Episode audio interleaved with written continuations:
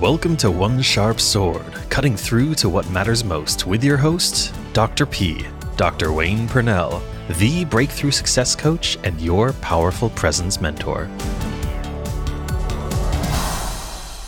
Welcome to One Sharp Sword, cutting through to what matters most. I'm your host, Dr. P, Dr. Wayne Pernell, the exponential success coach. Today, we are talking about how to cook a frog.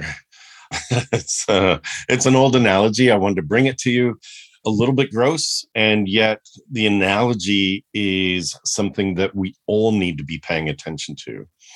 There's a saying that goes in order to cook a frog, you start the frog in water that is cool or lukewarm, basically comfortable for a frog. And then you turn up the temperature just a degree and another degree and another degree. And the frog adapts to this warmer and warmer and warmer water, right? So if you dropped a frog in boiling water, it would scramble to get out of the pot. It would be, you know, like, yikes, that's hot, I'm out.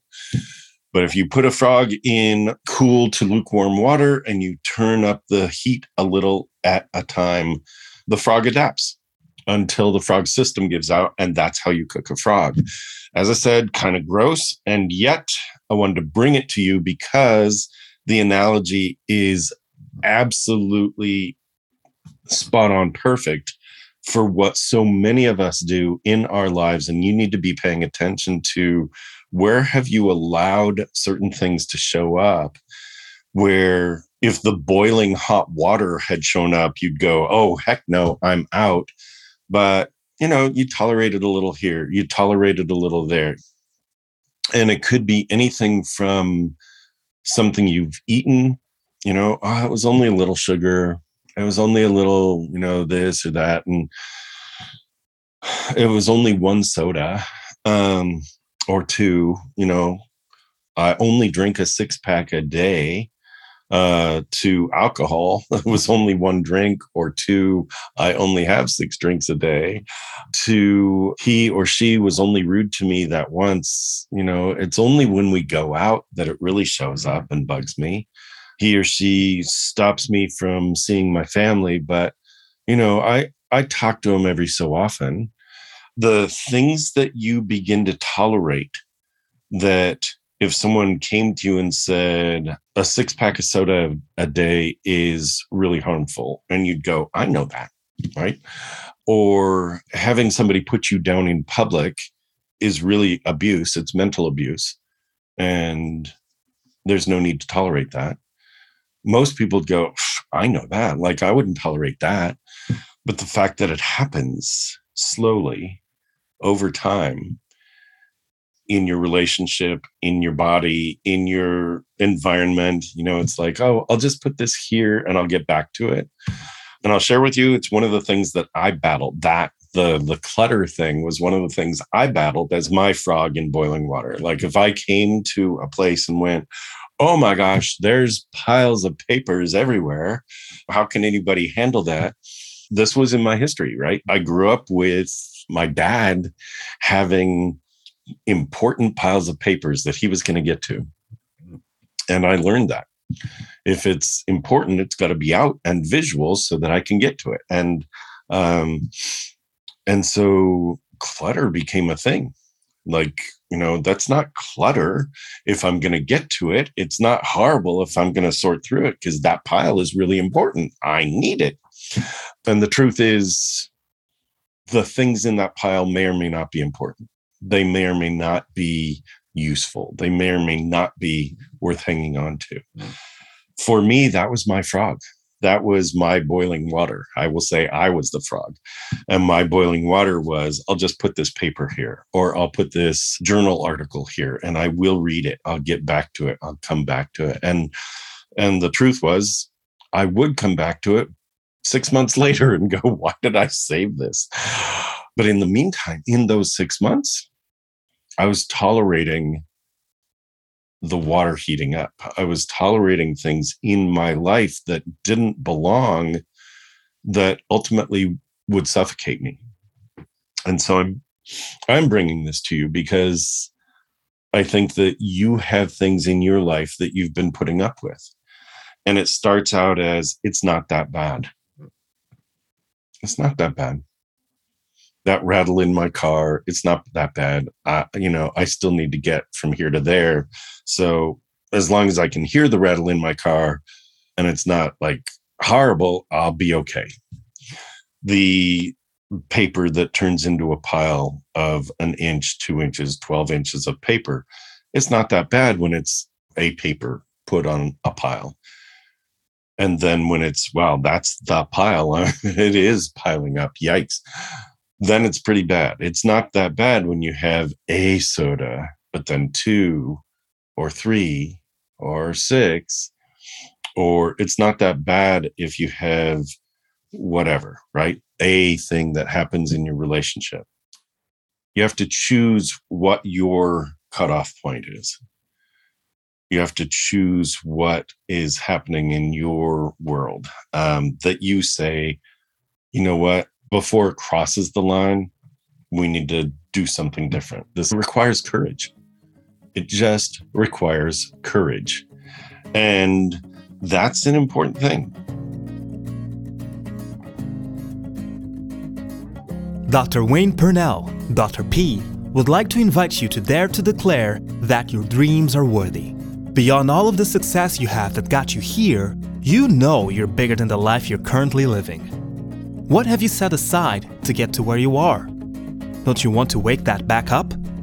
It really is possible to explore new dreams and dare to desire without giving up your current path of success. Pop over to Dr. Pernell's free masterclass to help you get from your desire to your destination. www.powerfulpresencemasterclass.com. That's powerfulpresencemasterclass.com.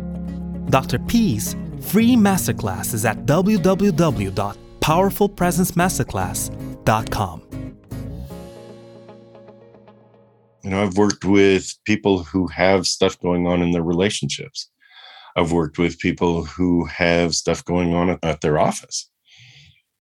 And at the office, uh, in their organizations, if you've got an autocrat for a leader, they are imposing things on you that make no sense. And it can seem like things change moment to moment. I asked you to do this. Well, I needed to set these things up in order to do that thing you asked me for. It's taking too long. It might be taking too long. That's the process, right? And that's a conversation. That's a difficult conversation because the autocrat tries to make it personal. At what point do you say it's not personal and you get to stop that? You've asked for a thing. I'm creating the thing you asked for.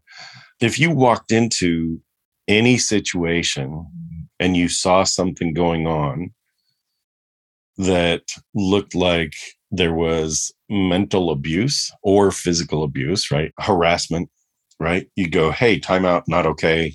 Let's stop this thing. When you're in the situation, how do you define it?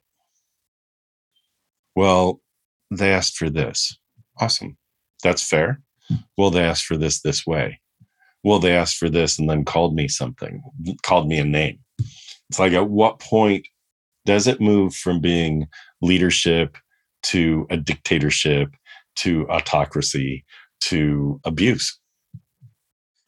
And what I'm asking you to do is to pay attention to what you have tolerated in terms of the heat of the water that you're in. Look around your environment, look at your home, look at your business, look at your relationships. And that's not just who are you partnered with, that is your parents, your kids, your siblings, anybody that's mm-hmm. asking for anything from you. Look at that and see what it is that they're asking for. Is it fair?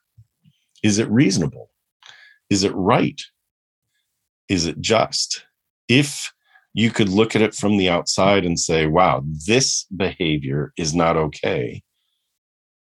Right? If anybody else stepped in and could look at it and say, this behavior is not okay, what is okay? and take a look at your process. What did you allow to have happen? Right? Because there's no reason to be the frog in the water that heats up and heats up and heats up. You're in charge of that pot. You're in charge of the pot of water. Don't let it heat up. Don't allow yourself to be buried or cooked by something just because you're tolerating just a little more and you're tolerating just a little more and you're tolerating just a little more. There's some things that you can tolerate.